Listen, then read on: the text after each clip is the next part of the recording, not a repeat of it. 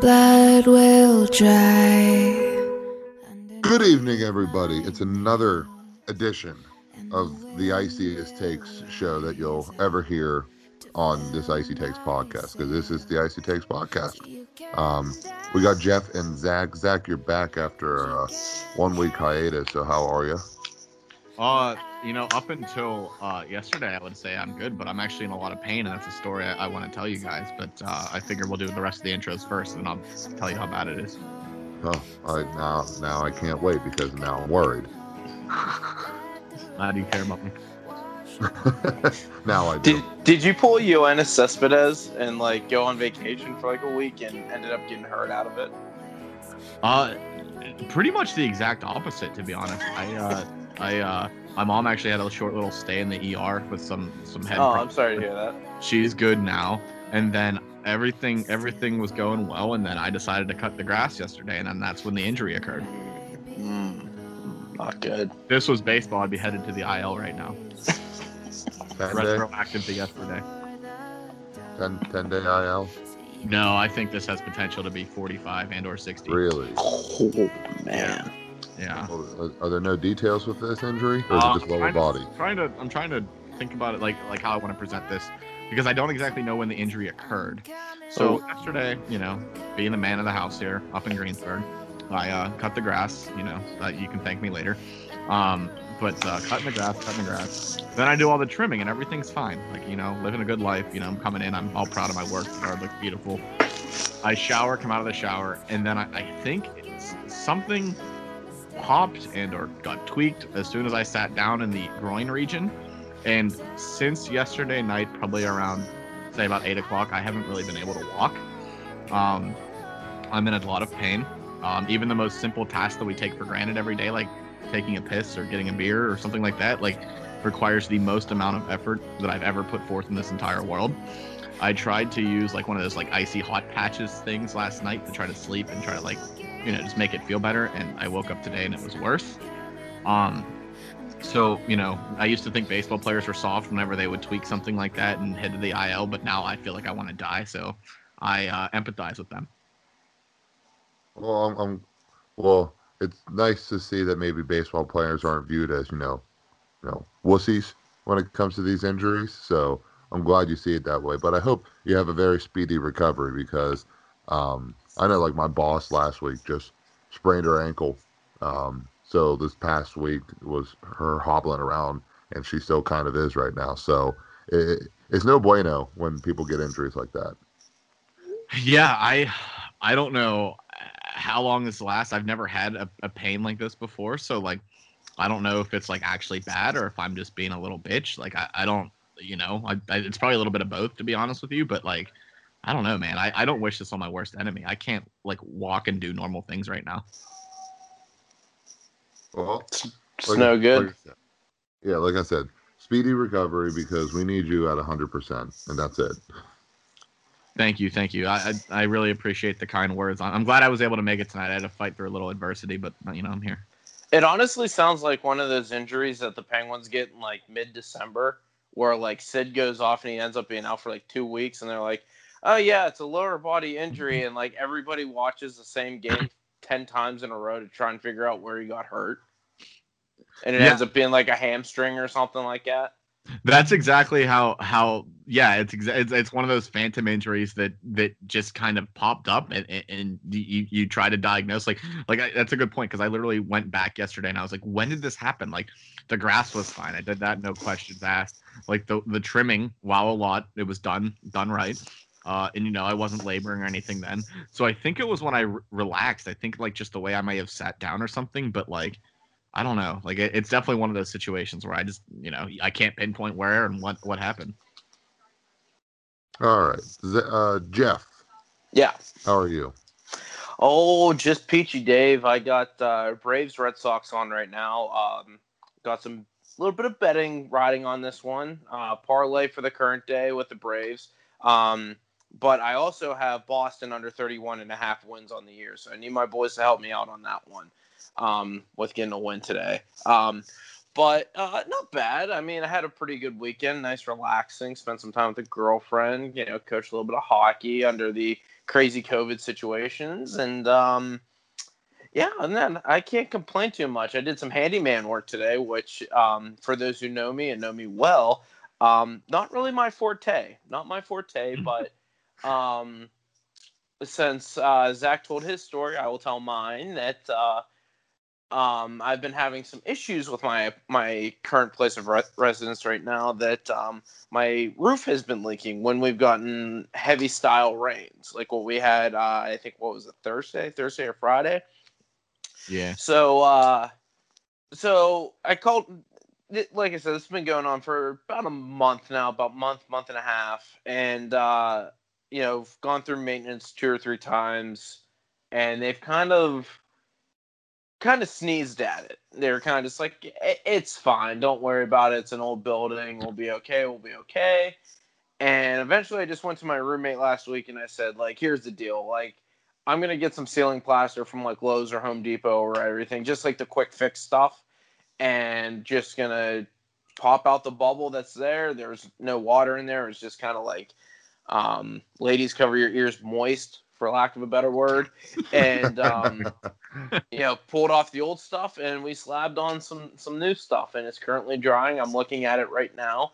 Um, uh, I will say the post plastering beer not quite as good as the post uh, grass cutting beer, like Zach probably had, I'm sure. But uh, yeah, got got the hands dirty a little bit. Um, a little bit of plaster still on the floor. I got a vacuum probably uh, tomorrow when I get home from work, and uh, yeah, so yeah, I did a little maintenance work today, so uh, I feel pretty good about myself. So I have two questions for you. Um, okay, shoot. Okay, so one, what does the post grass or uh, the post uh, plaster beer? What is that? Is that a session or is that more of a uh, a stout because that's uncharacteristic work, so it calls for a more grueling and aggressive beer? And then question two, you have an apartment, correct? Yes. Would that not be covered in the lease where someone else would have to fix that if you put in like a work order or something? So so that's what I was talking about earlier. I'll, I'll order from two to one on on this. Um so like I said, maintenance was called a couple times to like okay. come look at this and like I said, they kind of were like you're fine. They they claimed yeah. they fix it. They obviously did not. And it just got to the point where okay, they're not going to do anything about this. Mm-hmm. I'm just going to take care of it myself, whatever. That's unacceptable, um, though. Honestly, yeah, I, I, I get it, but it, it, it's almost like to the point where it's like I'm tired of the headache. I'm tired of having water coming out of my ceiling, and I'll just you know it like the stuff that I got was a combined like 20 bucks. Like it didn't mm-hmm. exactly put a hole in my wallet. So, um, so yeah, so that was taken care of. As far as your your first question, uh, the style beer I had, we talked about it before we came on the show, was actually a pumpkin beer. Um, for those that don't know, it's by Southern Tier. It's like an 8.6 pumpkin beer. Probably the number one seed when you think of pumpkin beers, right? But uh, uh, go ahead. I, was, I said absolutely. That is 1A of fall beers right there is pumpkin. Yeah. So, um, so yeah, that was the top seed. And uh, like I said, kind of needed some good flavor, a little little alcohol kick because it, for whatever reason, it's like it didn't feel like I worked a ton. The right shoulder got uh, got quite the workout. Kind of feel like I threw probably like 80, 85 pitches. Went about five innings strong, but um, but yeah, the, the job's done, and um, I'm kind of taunting the sky right now. Like, give us your worst. Let's give let's give the new job a uh, mm-hmm. a look here and see how we did. Well, there, see, don't tempt Mother Nature, bro. But I, it is 2020. That is true. yeah, be be humble. Yeah. That's really all I can just say. Is just be humble because um one one last thing, Jeff. How satisfying is it doing work like that then when you go out of your way to fix it yourself? Oh, it's so satisfying because like me and my roommate were talking about it actually as we were doing it. It was like honestly it blends right in with like previous work that was done in my room. And like honestly, if like they came up and were like, "Did you guys like replaster this or anything?" It's like, honestly, the answer is like, "No, we we didn't do it. We didn't do it." But you know, if somebody would, if it would rain through like the ceiling, like we could totally see like somebody doing that, like just like a really backhanded like you know, jab at everybody because you know we did ask for help on numerous occasions and did not get it. So, Thank you for your service. Uh, you know, tr- you know, trying to help out the community and the uh and the people that would eventually move in here after I would move out. All right. Well, guys, it was the last Sunday of beer league softball. No. We had playoffs, and the way the playoffs worked was single elimination. We were a number three seed of 13 teams, so we had a technically a first round bye. Um, there was a play-in game, I believe, at 8 a.m. I was still sleeping in Pittsburgh, so you know I didn't have to watch any of that. Um, and then seeds five through 12 played each other, kind of like what happened this year in the NHL: five plays 12, six plays 11, so on. Like Um, NCAA tournament style. Mhm. Yeah, single elimination, and uh, we played um, the number six seed. Uh, I think I mentioned them earlier, the FOE team that we swept earlier this season, but they didn't have their entire team there. So we uh, we didn't play until one o'clock, which was clutch. It was like right around our time when we start to play well. You know, as a team collectively, we get a nice buzz, and then we get going on the field. Let me tell you, early on we were buzzing. Uh, defense was what was that? I said with beers or play. Buzzing. Both, right. both. So, um, the the gloves were working. I mean, guys, we turned two double plays in the first three innings. Wow. Proud of you. So, I, but um, was? I believe we had a 10-3 lead, and then with two outs, I think in the bottom of the third, we we were on the field with no fence, and our left fielder crushed one, or yeah, our left fielder, uh, our first baseman crushed one to left field. Um, he's closing in on 40. I think he's 38, but he tries rounding all the bases, and at the at the plate, it's a forced play but there's a line for the for the runner to pass through. So it's basically like a judgment call whenever the the catcher catches it while touching the plate, or if he crosses the line, whichever happens first. He probably got thrown out by a step and a half, and the umpire called him safe. And I couldn't Oh, believe Jerry it. I'm like, oh Meals. my I oh, was like, good, my goodness, we got a call right there. Let's go. Their pitcher, a, a very intimidating man with the bat. I think I've mentioned his name before, Big Mike Myers. Um, basically kept walking off and telling the umpire that no, that's the wrong call. He's out. He's out. To the point where they're all off on the field. I'm like, did did they just get the call reversed on us? Did we just get a run taken away from us? Granted, we shouldn't have had it in the first place yeah. but that's essentially what happened.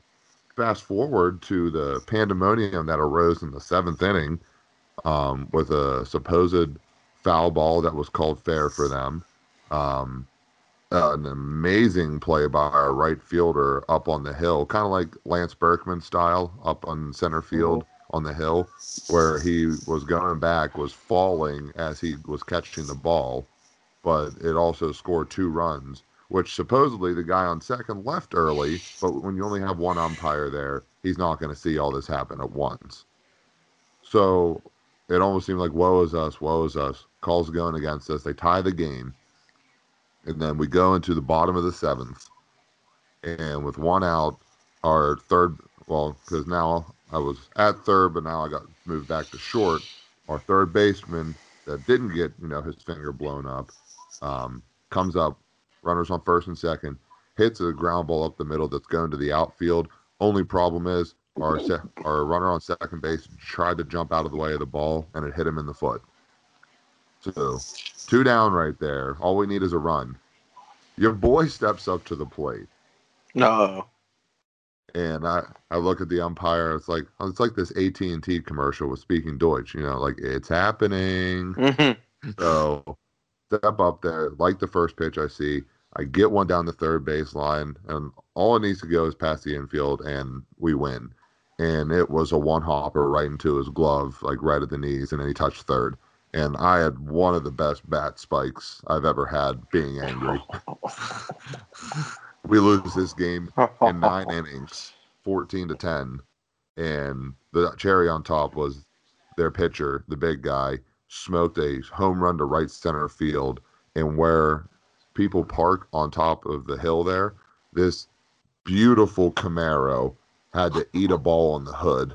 Oh, Oh my goodness, you just heard it hit two two cars away from my car as well. and you drive a. GMC Terrain, So not a Camaro, correct? correct? Okay. I thought you were still riding around that Taurus. I was gonna say No, that- no, I got that's a that better- better- last year. better better transition from a Camaro to a Terrain than a Taurus. But yeah, and I didn't get another at bat after losing that. I was two batters away from being up again. But uh yeah, Did- season ended did- just like that. Um almost seemed like we got hosed in a way, but we didn't capitalize on all our opportunities and they did. Uh, two things. Two things. Uh, Jeff Chris Dicey takes podcast. Um, yes, sir. Yes. Um, two questions. Uh, one is when the the uh, the out occurred, um, that made you spike said bat. Did you also go down the tunnel and beat another bat into smithereens as well, like they do in Major League Baseball? If there was a tunnel, yes, but I didn't have have the opportunity to do that. Okay. Second question. Um, though that play would have been in your favor that you talked about at home plate, um, do you do you or do you not agree with getting the call right, whether it has to be reviewed or not?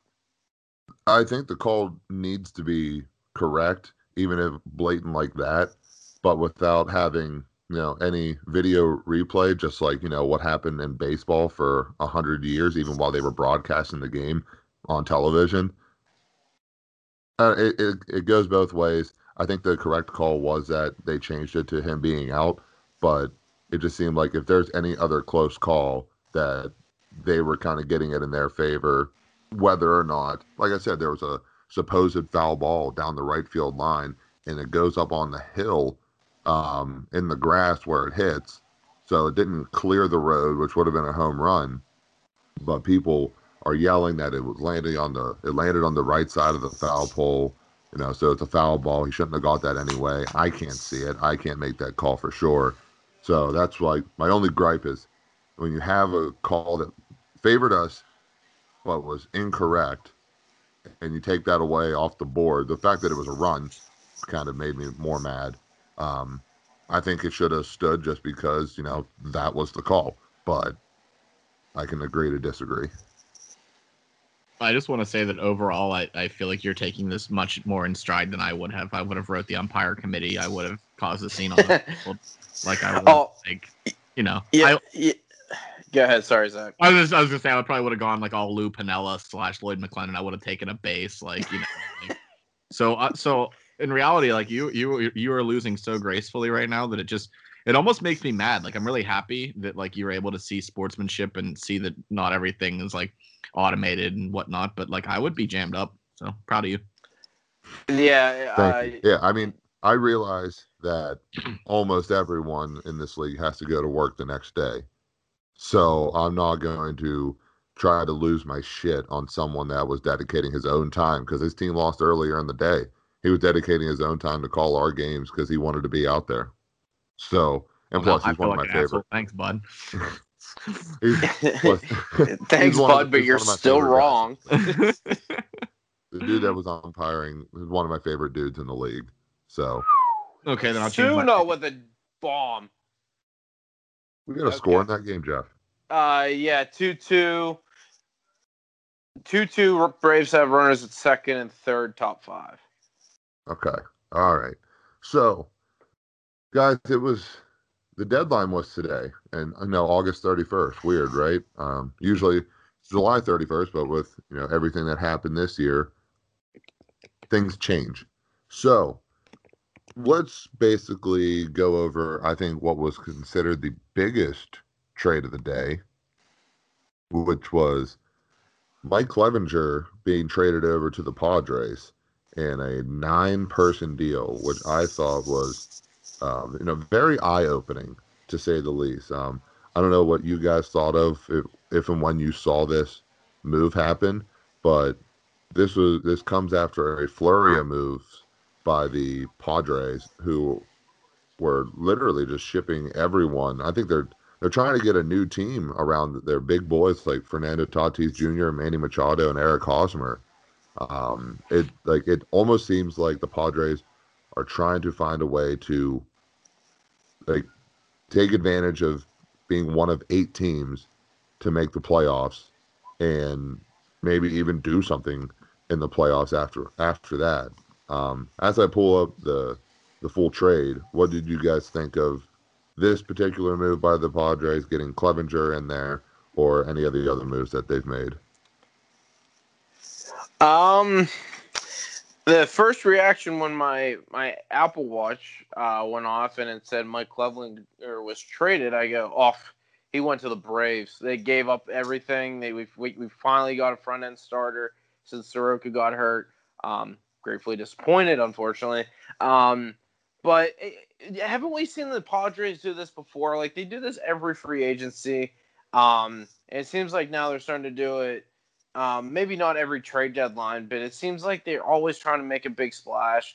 Um, my only question is like, are are they are they even in a position to catch the Dodgers or even compete against the Dodgers? Because I'm not convinced with this line with with everything here. I think they're they're a very good regular season team. I don't know if they're going to be good enough to be, you know, a good playoff team come the important the important time when baseball happens. Well, let's also remember that even if you finish second in your division this year, you're guaranteed that playoff spot, and then there's two wild card spots after that. So there's a possibility that four teams from the same division can make the playoffs. Yeah, I, um, I get that, but but I mean they're gonna have to go through the Dodgers at some point, right?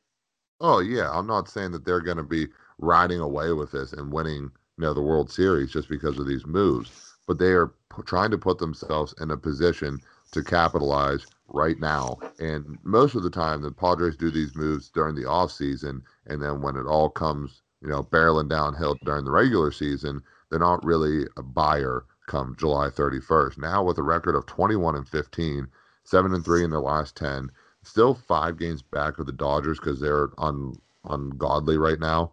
Um, they're still the if it was just regular playoffs, they'd be 3 games ahead of uh, the next closest team when it comes to the wild card, which I believe is the Rockies. Um, yeah, it's 17 and 17. So you can ex- I like the you know, spearheadedness by I believe his name is AJ Peller. Hold on, I had I had the name up there. Yeah, oh, or uh-huh. AJ Preller, uh, the GM of the Padres, who are just going balls to the wall here. Zach, do you have any uh, comments on this?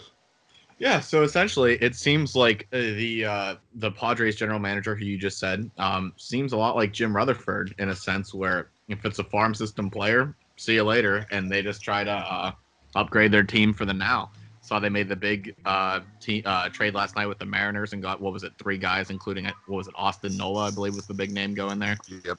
Um, so I saw they did that, and obviously Clevinger um, today.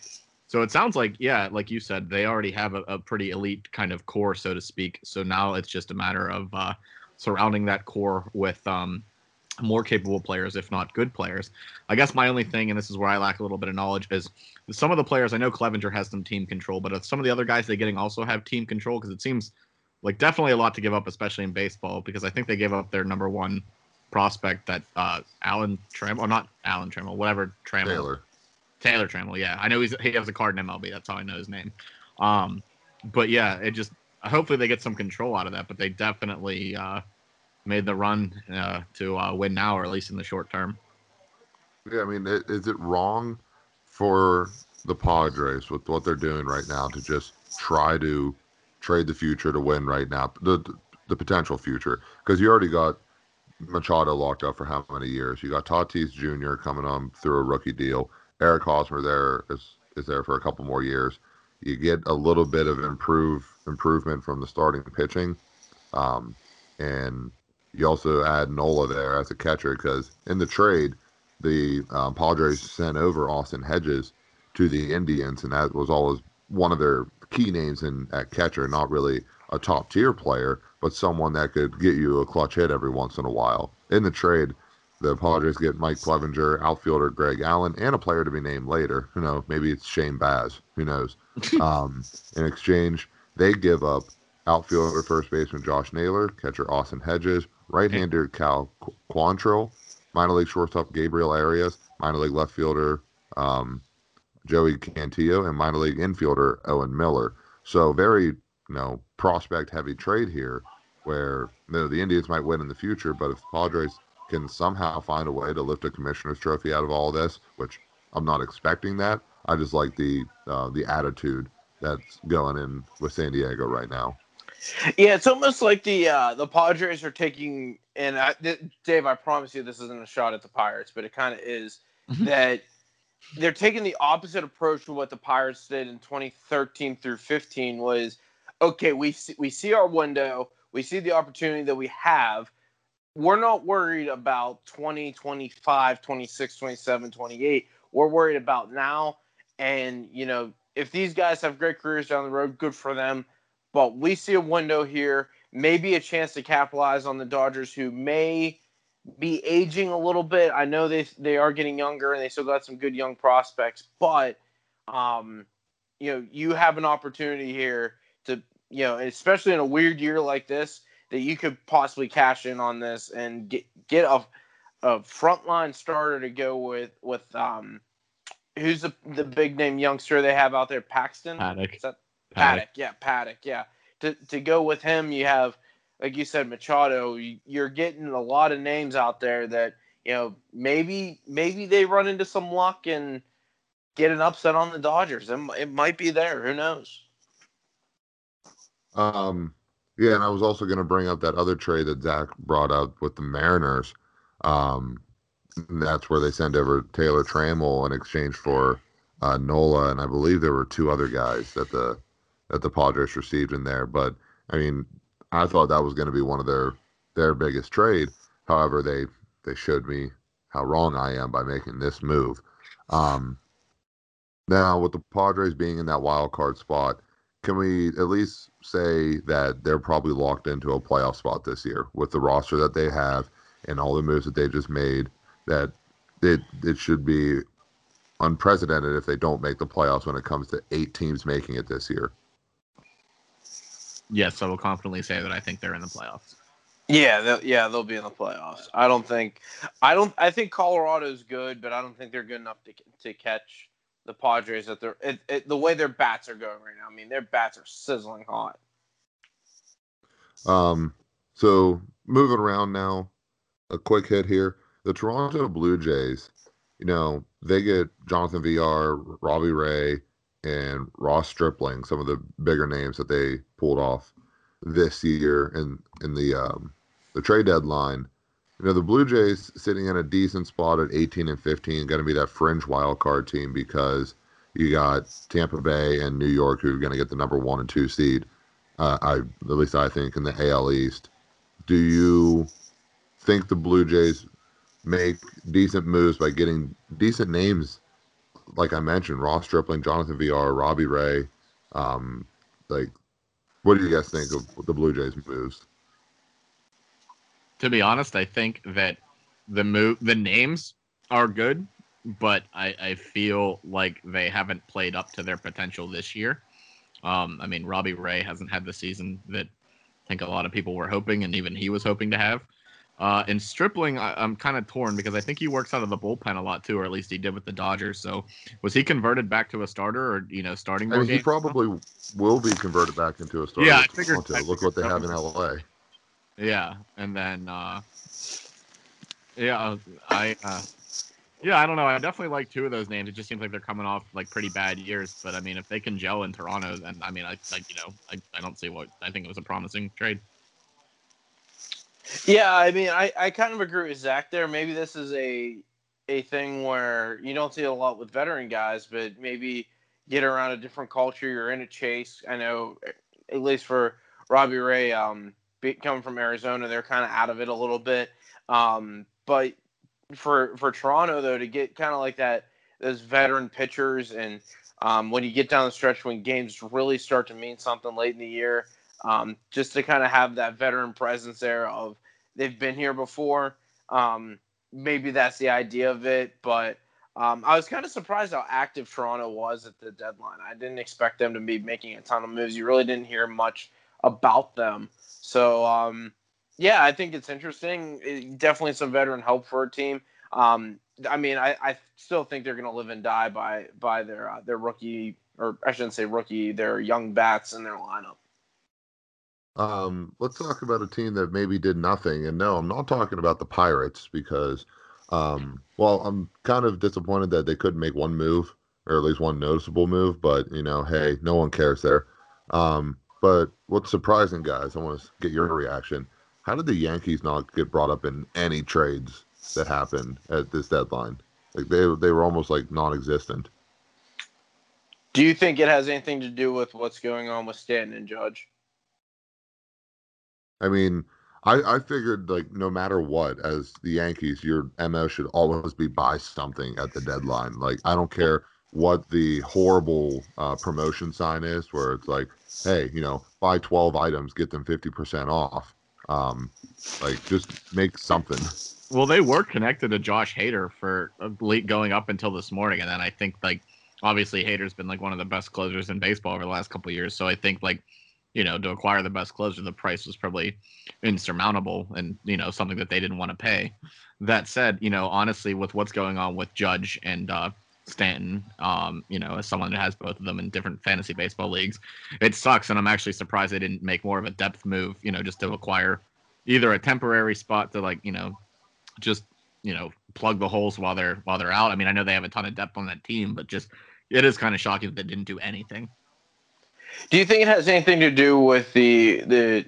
I, and I mean, I know the team we're talking about here, so bear with me, but it has anything to do with the COVID situation with revenue and everything like that. I know it's the Yankees and they essentially have a, a blank check to write, but um, you know, at some point you still have to be cautious of the bottom line and everything. They got a lot of money, like we said, on, on the IL right now.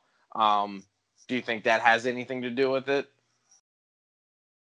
It could be. I know probably that's that's probably why some teams didn't make any moves, just because they don't want to. You know, I don't know. I'll use finger quotes here. Don't want to bring in outsiders to what's currently going on with their roster this year, barring the circumstance of what they're playing through. So that's one thing. But for I mean, look, the the Yankees are looking up right now in the standings to the Tampa Bay Rays by three and a half games. And last time I checked, oh, Glasnow had a no hitter through five, but the Yankees now have two hits. So I mean, the Rays are winning five nothing in um, in the Bronx right now. So I don't know. I, it's just surprising to me that the Yankees didn't make a single move. yeah, like, I, like like like I said, I, I I just think that their deadline move is getting Judge and Stanton back, and maybe they knew, maybe maybe they're they they know more than what the outside world knows, but um, that might be their deadline move is adding Giancarlo Stanton and Aaron Judge back. It could be. Um, last thing that at least I want to bring up, only because I'm a homer, is that the Pirates are finally bringing up Ke'Bryan Hayes and I think it's because they had to wait until September 1st because at the end of this article on MLB trade rumors, they said he'll miss out on Super 2 Super status 2. and won't be on track to reach free agency until after 2026. So, there it is. Yeah, exactly. there it is. So, hey, he's finally getting called up to the majors, so maybe it's not a waste of time for him to play every day there because hey, although Colin Moran had like five home runs in the first week and a half, that was also the most infuriating thing that was happening on that team to not have Ke'Bryan Hayes come up and just get some swings just to see what they have there. So I don't know. Excited for that just to see what he can do for the future and, you know, maybe he can lead us to like an 85 win season. I don't know. In 2025. And then he'll reach that free agency. Yep. Anything else you guys want to bring up with any other teams or Starling uh, for the Marlins? Yeah, yeah, that, yeah. I was surprised you didn't bring that one up. I thought friend... that's where you were going with it because of the the Homer and just him being a former Pirate. No, but I will I will say that he is he was amazing in Arizona. Had a three eleven batting average, like around an eight forty some OPS, and it seemed like he was really hitting a stride there in Arizona. And now, The, Do you think that's just they just got they knew they had something of value that they could give up and probably get a lot of pieces for? the yeah, um, the Diamondbacks like really became a a seller this year at 14 and 21, um, looking above everyone else in the NL West. Um, I mean, even the Giants, who I thought have one of the worst offenses ever, but then you look at the Diamondbacks with 148 runs scored, not that good. Um, so it's interesting for the, the Marlins to be a buyer. You know, when's the last time you ever heard that? But at, When I got 128 Mark Buehrle shirt. what was that? So when I got my custom Mark Buehrle shirt when they rebranded. um, so I mean, what the Diamondbacks have played seven more games, six more games than the Marlins.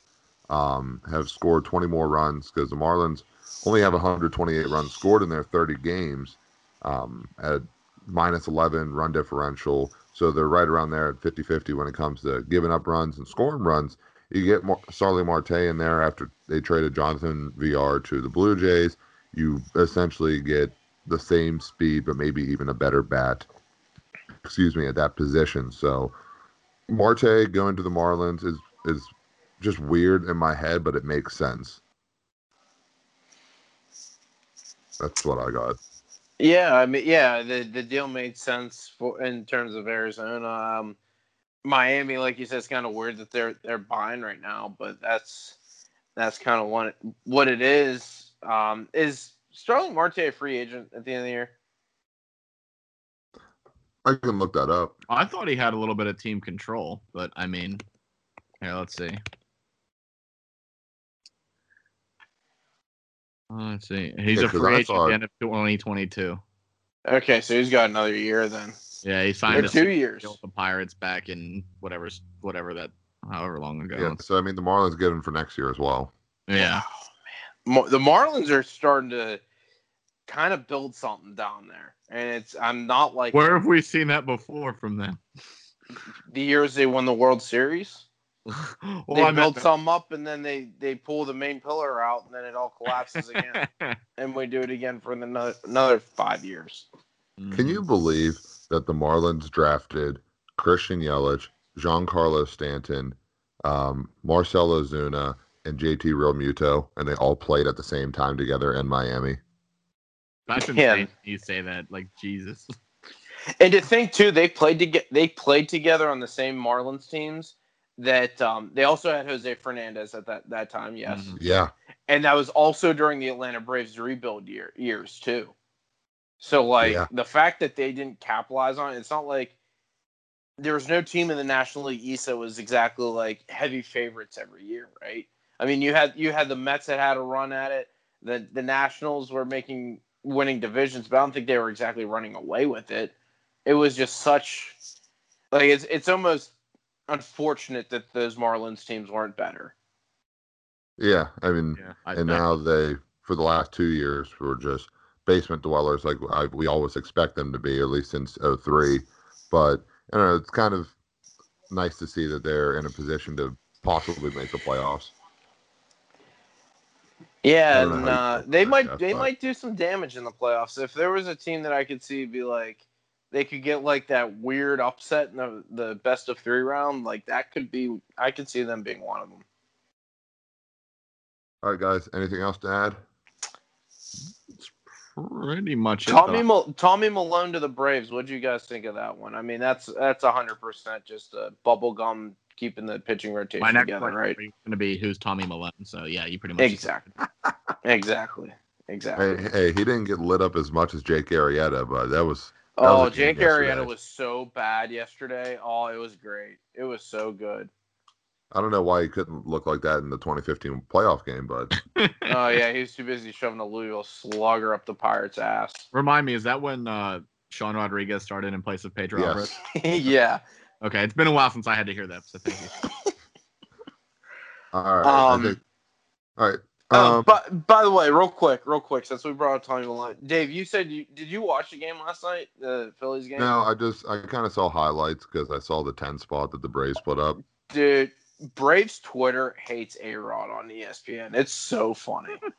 it's hilarious. Like just because he like you know how A Rod comes off as like like he like thinks he he knows like the business world and everything like that and like contradicts himself all the time. Like they hate him so much, and I just I think A-Rod's hilarious just because like he's such a Yankee in every every way of how you would describe a New York Yankee as a player and as a alumnus. Like he has like that business look, makes a ton of money and everything, and just like people just hate him, and it cracks me up. I will say, as someone that liked the Red Sox my entire life and was like really invested into that rivalry and everything, like broadcast A Rod is awesome. Like I thought I would hate him just because he was a scumbag when they played each other and everything, but like I, I do like him on in the booth, and, and I think one of my things that I really like is he makes other people mad. That's something that I like. The- yeah, like he he literally like like you said he he was a scumbag when he played. Well, he's kind of a scumbag in, in the in the booth. It's just funnier because nobody can do anything about it. Yeah, and, and true, and, and obviously now that he's not associated with a team that or uh, against the team I used to love, then you know I, I don't care as much now. So it's nice to actually not hate him for once. All right. Would you have hated him more if he would have bought the Mets? No, I don't care about the Mets. Go for it. Oh, he'd run the Mets into the ground. I was I was pushing that so hard because you know, like the GM would come in and be like, "Hey, A Rod, you know, we have this deal that uh, you know we're trying to trade." We're trading this prospect, and we're gonna get that guy there, and he'd be like, "No, no, no. We we need to look at this from a business point of view. We should trade Degrom. That's what we should do." he would run the Mets into the ground so quick, it wouldn't even be funny. I do feel so bad for Jacob Degrom, but I mean that's another conversation for another day. But Hey, he's always welcome in uh, in a Tomahawk jersey. I'll just throw that throw that out there. Okay. Um, so yeah, that was basically trade deadline. So why don't we go into a trade that goes into the other sport of the NHL and Jim Rutherford making, you know, more moves than really I'm accustomed to um, with the way the season ended. And Zach, you sent it to us, so you tell us what Jim Rutherford did last week, and then we'll examine it. So I'm still torn on the move itself. Um, Jim Rutherford went out there and reacquired uh, Kasperi Kapanen. Um, Kapanen, as you may recall, was sent in the uh, Phil Kessel deal. Um, so the Penguins got him back. Um, that said, uh, they gave up their first round pick along with a prospect, uh, Filip Hallander, in the deal. Um, and a pair of uh, prospects going each, uh, uh, Lilligren or something like that, coming from Toronto, and the Penguins sending uh, Hallander. But but that said, the Penguins did part with their first. Um, I wasn't a fan of that. Um, I don't know. It, I still have mixed feelings about this trade. We actually did an emergency podcast on Pens of Anarchy on Thursday night, just kind of talking and breaking down the offseason and everything like that. But uh, I, I, I don't know. I don't think I think they could have got Kapanen without giving up the first round pick. I think that's the part that gets me the most. And I think I've said it on this podcast before is uh, I, I think Crosby and Malkin need to start being surrounded by younger guys that can make them better instead of vice versa, where they are, um, you know, they're given good players that like complement them. I think they need players that, start making them better because they're getting up there in age. That said, I think Kapanen fits that bill. Um, I, I think he's really good, but I think you could have got him without giving up the first, um, which kind of had me a little riled up about that. But I mean, I, I understand the move because you're trying to maximize the window um, because I think you legit have two more good years of Crosby and Malkin, dare I say Letang. Um, but uh, yeah, I think I'm more in favor of it this week than I was last week after I've let it digest a little bit. Um, Rutherford said he's going to play Kapanen, or he wants Kapanen to play top six. I mean, I heard that about Daniel Sprong too, so I'm not going to get super excited there. But if Kapanen is used to his potential and they're not sticking Dominik Simon up there with Sid, I, I think I can. Uh, I think I can get behind it. The only thing that scares me about this is um, he's played top nine minutes where he's he started the third line in Toronto because he's behind so many so much talent, and that's just a reason for Mike Sullivan to say, well, this gives us depth in our lineup, and sure enough, Dominik Simon ends up on that top line. That's the only thing that scares me about it. But I, I agree with you in one sense of the word, Zach, that um, giving up both the first pick and Filip Hallander, um, because yeah, I mean, you heard that Hallander was up there on the prospect pool for the Penguins. Like that's what they've been toting, toting around for the last two years or so, and now they trade him and a first essentially to to get uh Kasperi Kapanen. So I'm I, at some point they got to start refilling the cupboards, right? Mm-hmm. Or are they? Or are we just going to get to the point where it ends up being 2002, 2003 all over again, where it's just it's going to be bad, which I'm prepared for. I'm 100% prepared for, but it I I I think that in the NHL nowadays you can keep those picks around and refill your cupboards without you know being bare boned by the time your quote unquote core is uh is is gone. So um, that's my only thought of it. As far as Rodrigues and Warsofsky, I think Rodrigues was um, a salary dump because he's an RFA. So you kind of save yourself that cap room a little bit. is just like, uh, here you go. And um, just so to clear this up, I know it was probably a Floridian slip on your part. Um, it's just Jesper Lindgren, not Timothy Lilligren that you said. Oh, yeah, yeah, because I, I, I, I can just see it now right away. Is that we post this and then someone's like, "Oh my God, they got Lilligren! I didn't know that. That's one of the top yeah, prospects he's actually for the good. Leafs." Yeah. yeah, he's a really good prospect that the Leafs have. They'll probably screw him up, but um, but yeah, I mean, I don't know. I I I, I like the idea of him playing with Sid. It's just we've seen this fish before, where Sid, where Simon's just going to end up on that line, right? I want to pitch two two thoughts to you guys uh, about this deal, and I and I guess anything moving forward. Uh, mainly about this deal. Do you think this still gets done if Jim Rutherford doesn't pull the panic deal to try to create some lightning in a bottle by bringing back Conor Sheary? Like I, I think Dominik Kahun could have legit been what Kapanen is. Maybe not as good, but certainly they wouldn't have had to go out and and and reacquire him. I think Kahun was very versatile. Could have played up and down the lineup. The main problem, though, like a lot of players, is I just feel like Mike Sullivan didn't like him, and like I, I feel like that as soon as that happens, the writing's on the wall for you, and your time's limited.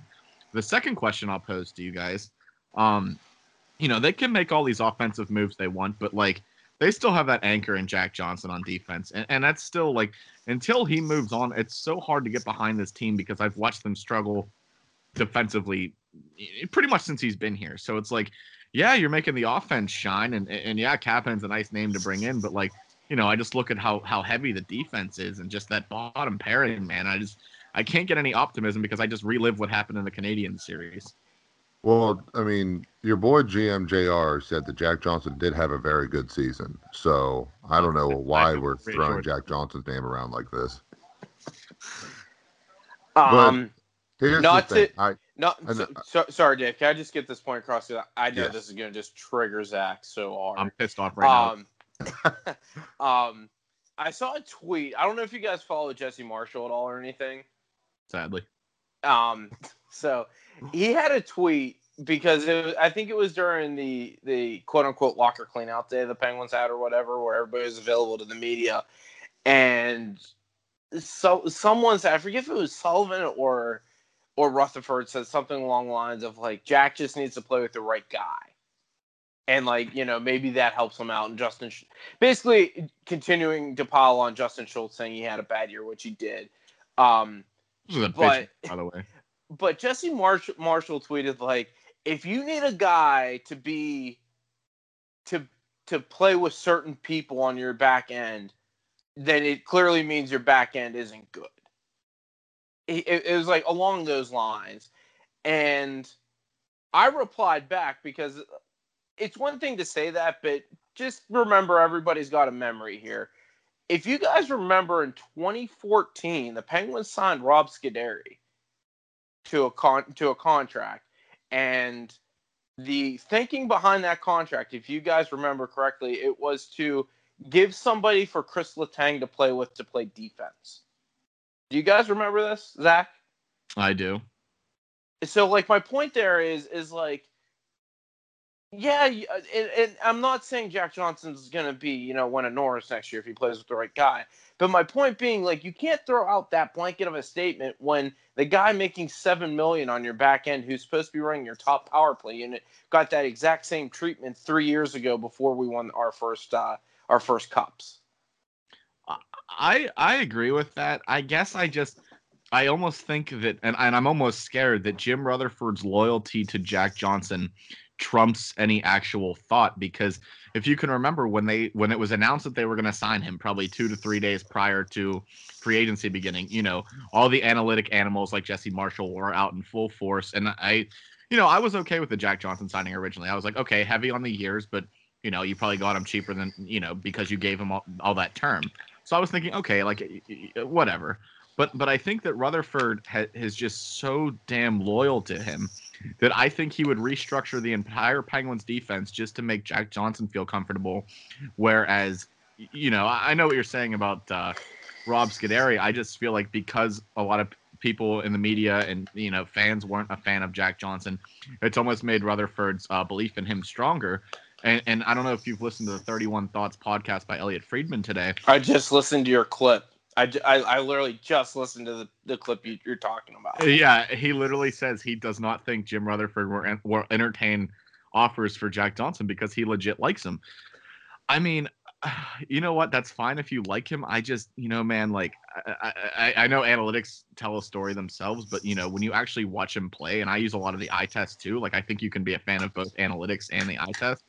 It just hasn't been pretty, and I and I worry that he would restructure the entire Penguins defense to, to just make Jack Johnson, quote unquote, better. And I, and I can tell you, I can see John Marino playing with Jack Johnson next season, and that would drastically bring down Marino's uh, any growth that he's had because he'll have to cover up the holes for Jack Johnson. Yeah, I don't know. It, it, it- what's going to be curious whenever training camp is, or what whatever happens after the bubble's over and everything. What do you do with Pierre Oliver Joseph? Because he's clearly like the the guy that steps in for Jack Johnson. Mm-hmm. And if they take him back to Wilkes-Barre, if he has a good camp, I think that's the writing on the wall of Jack Johnson. Jack Johnson that he'll play out his career here.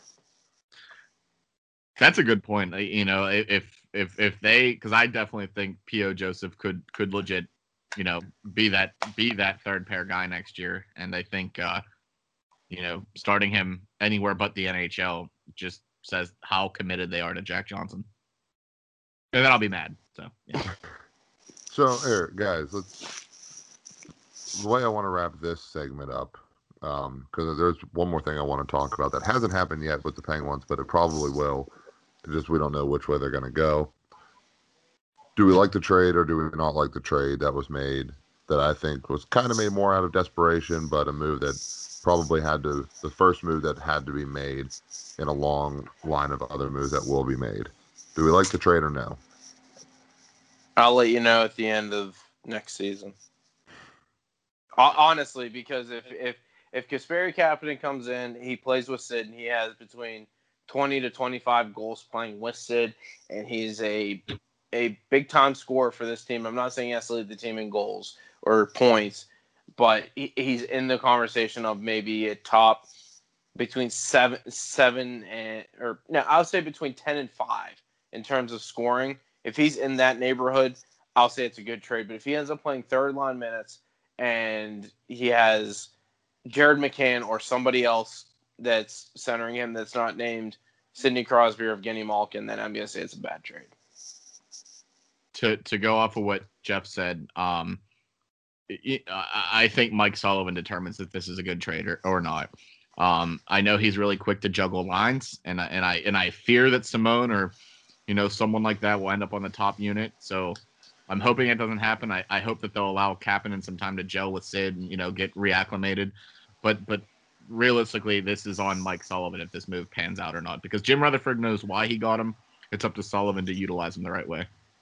David Krejci just tied up the game uh, for the Bruins with like two minutes left. Not a fan. I don't have cable here, so I'm relying on you for updates now. I just have it on like the um, I don't know. I just did a Google search just to get like an update. Like it has the timer going for me. So there's under two minutes left to side up two two. Um, one thing before we go into the playoff series and then wrap up the show, Jim Rutherford said that one goalie will be moved, whether it's Matt Murray or Tristan Jarry. Got the only thing that I got from that statement was that he plans on moving Matt Murray, but you kind of get the benefit of getting more offers whenever you mention both goalies' names. So I think this was just a way for him to field offers as to what he can potentially do with other teams. But I think Matt Murray's the one that's getting shipped out of here. What do you guys think? Yeah, hundred percent. I I want to say 100%, but I'm also very worried that somehow Jim Rutherford will see that Matt Murray won him two cups and that goalies peak, you know, when they're older in age, kind of like how Fleury was the last couple years. So I'm worried that while I do think he ends up moving Murray, that there's at least thought that maybe Tristan Jarry could be on the move. I think I just think that was all uh, a smokescreen, just to get offers, but you're not really going to pull the trigger on any of them unless it's just mind-blowingly um, in favor of the Penguins. I feel like GMJR does a lot of manipulating with the media. I And think what I mean by that is, oh, we're willing to trade both goaltenders, and it's really it's just Matt Murray. I- I hope you're right. Just I, you know, I don't know if you guys have I, have gotten the chance to read one of the athletic articles where they broke down all of Jim Rutherford's trades as a Penguin uh, general manager, and uh, some of them were really good. And, and like you know, you can't hit a home run with every trade. That's pretty self-explanatory. But the ones that he's made, Daniel Winnik cost a second round pick. So That's a bad one. I remember hearing about that. uh, so, so just I, I just worry a little bit. Like I, I I- know I probably shouldn't. I know that I should be confident that Matt Murray is going to be the one that gets shipped out of here. But I- I've seen Jim Rutherford at his best, and I've seen him make some moves where I'm like, what the hell? So yeah, I hope it's just a smokescreen and that's what he's actually planning on doing. But then again, I am also terrified. All right. So, one last thing I wanted to do in this show before we wrap it up the playoffs. Every single series right now in the conference semifinals have a team leading the series three games to one, whether we like the team that's winning or not. So, what I wanted to do with you guys is basically say, is it going to end in game five?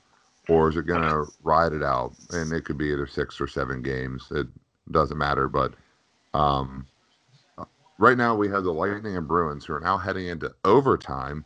Lightning with a 3 1 lead in this series. So, Jeff, we'll start with you. Lightning 3 1 lead. Do they end it tonight or does it ride out? I'm gonna say no. I think I think it's gonna end in six. Actually, I think Tampa Bay is gonna win Game Six. Um, with Boston tying it up late, um, I I just I don't know. I Boston has this crazy way of just sticking around a little bit, so I'm gonna say Boston's gonna gonna win this one overtime. And if I'm gonna predict it, and I know this is gonna gonna run tomorrow, I'm gonna say Marchand wins it because he seems like a little rat that would that would hold everybody's party off for one one more game. Uh, I almost echo Jeff's sentiments. I'm not to pick an overtime winner, uh, like who scores, but I think Boston does win tonight, especially because they tied it late.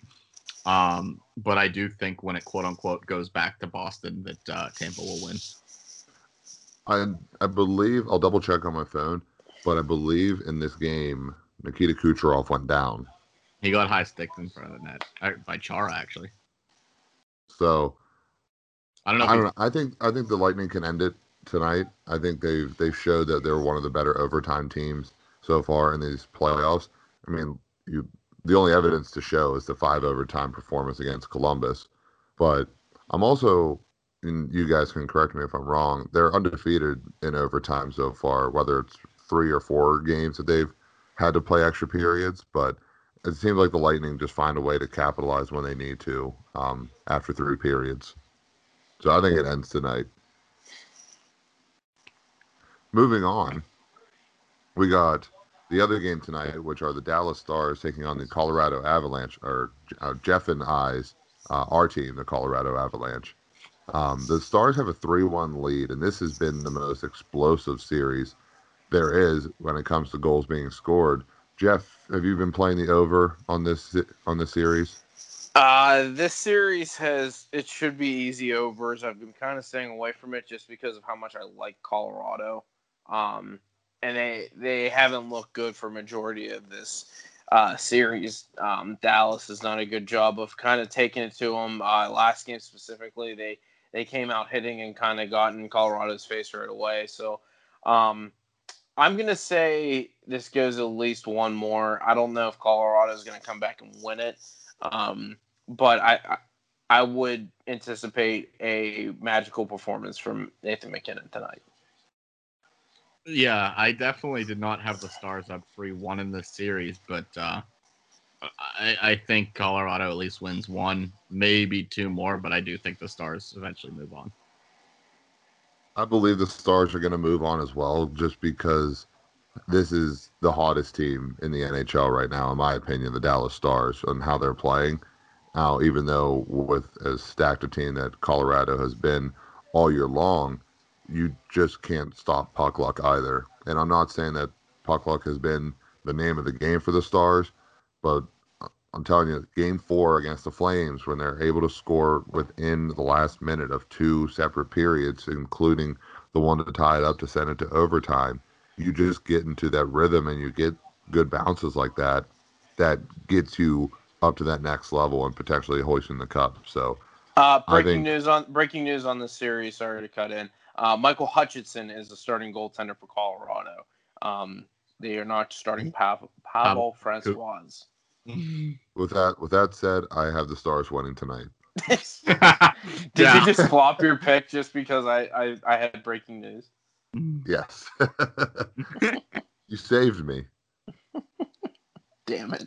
All right next the next series, oh, I just want to go in order as to like when when these teams are playing. Tomorrow night we got the Islanders taking on the Flyers. Islanders with a three-one lead in this series. Um, they shut out the Flyers the first game. Flyers came back the second game. Islanders taking it to them the next two games. Uh, Zach, who you got? Unreal that the Capitals chose not to bring back Barry Trotz because it is unreal that his system is just. I don't. I don't even know how to define it. They they just dominate without having like a set superstar. It is incredible to watch. Um, that said, I, I do think the Islanders close this one out tomorrow. Uh, I want to give a little stick tap tap to Oskar Lindblom though, who took warmups the other night and could uh, return after battling uh, cancer. So I mean, you know, I hate the Flyers, but that's that's awesome. But that said, I have the Islanders winning it tomorrow. Yeah, Islanders are are gonna put those scumbag Flyers out of the playoffs. Um, just to show again, the Flyers are a flop. Giroux hasn't scored a, a goal in 25 playoff playoff games. Um, Voracek, he's a flop. Kevin Hayes, BC kid, I like you, but you wear the orange and white. Get him out of here. Um, Carter Hart, by the way, are we not going to mention he didn't he didn't start last last night, right? Uh, I, I believe Brian Elliott was in net last night. I think you're right. Oh. Actually, I remember seeing. So, him. so yet again, yet again, another attempt by Flyer Nation or whatever the hell they call themselves, where they're like, "Oh, we got we got the next Ron Hextall. We're going Pittsburgh. You're in trouble. You're in trouble. F you, F Carter Hart. No, you're not. You're not close. You're nowhere near close. You it, until you guys decide to absolutely tank like you're supposed to you're not going to get close. You're not close to a cup. You never will be. Shut up and take your medicine. You haven't won a cup since 75. Simple as that. Islanders are winning tomorrow night. Go Isles. And I'll, I'll throw a little extra little spice on it too. Derek Brassard is going to score the winning goal tomorrow night. Damn. Damn. How, how's that for how's that for a little bit of a rant there? Game brass. Big, big game brass, huh? He's up. Not Excuse, no, excuse me. Sorry, I, I went to take a swig of beer and it went down the wrong pipe because uh, you know I get a little worked up here. But uh, Derek Brassard, I think, has games in the or goal. Uh, sorry, points in the last two games as well too. So keep an eye on big game brass tomorrow night. I agree with Jeff um, without having to do the whole rant because he just did it for me. That was great. I really enjoyed it. how great has Varlamov been in, in these playoffs? He I know like Greiss. I know Expectations. Greiss played game four, but how great has he been? He's he's looked like he did in the 09 playoffs Yeah, Yeah, when when he was in for the Capitals. I mean, I, I don't know where he he found it. Maybe it's the way that they're playing in front of him, but he looks fantastic. there's a there's a potential chance we get an Islanders Stars series. I don't know how I'll handle that.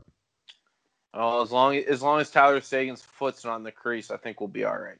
Can you can you imagine though, going with what you going with what you said though, like envisioning an Islander Star series like nine You know- months ago, eight months ago, like The the one thing I'll say about the Islanders, and I know everybody like says they play boring hockey. If you watch it though, like it seems like every game they're kind of turning that dial up just like a little bit more. It's slow, but like they become more and more a little explosive every time you watch a game.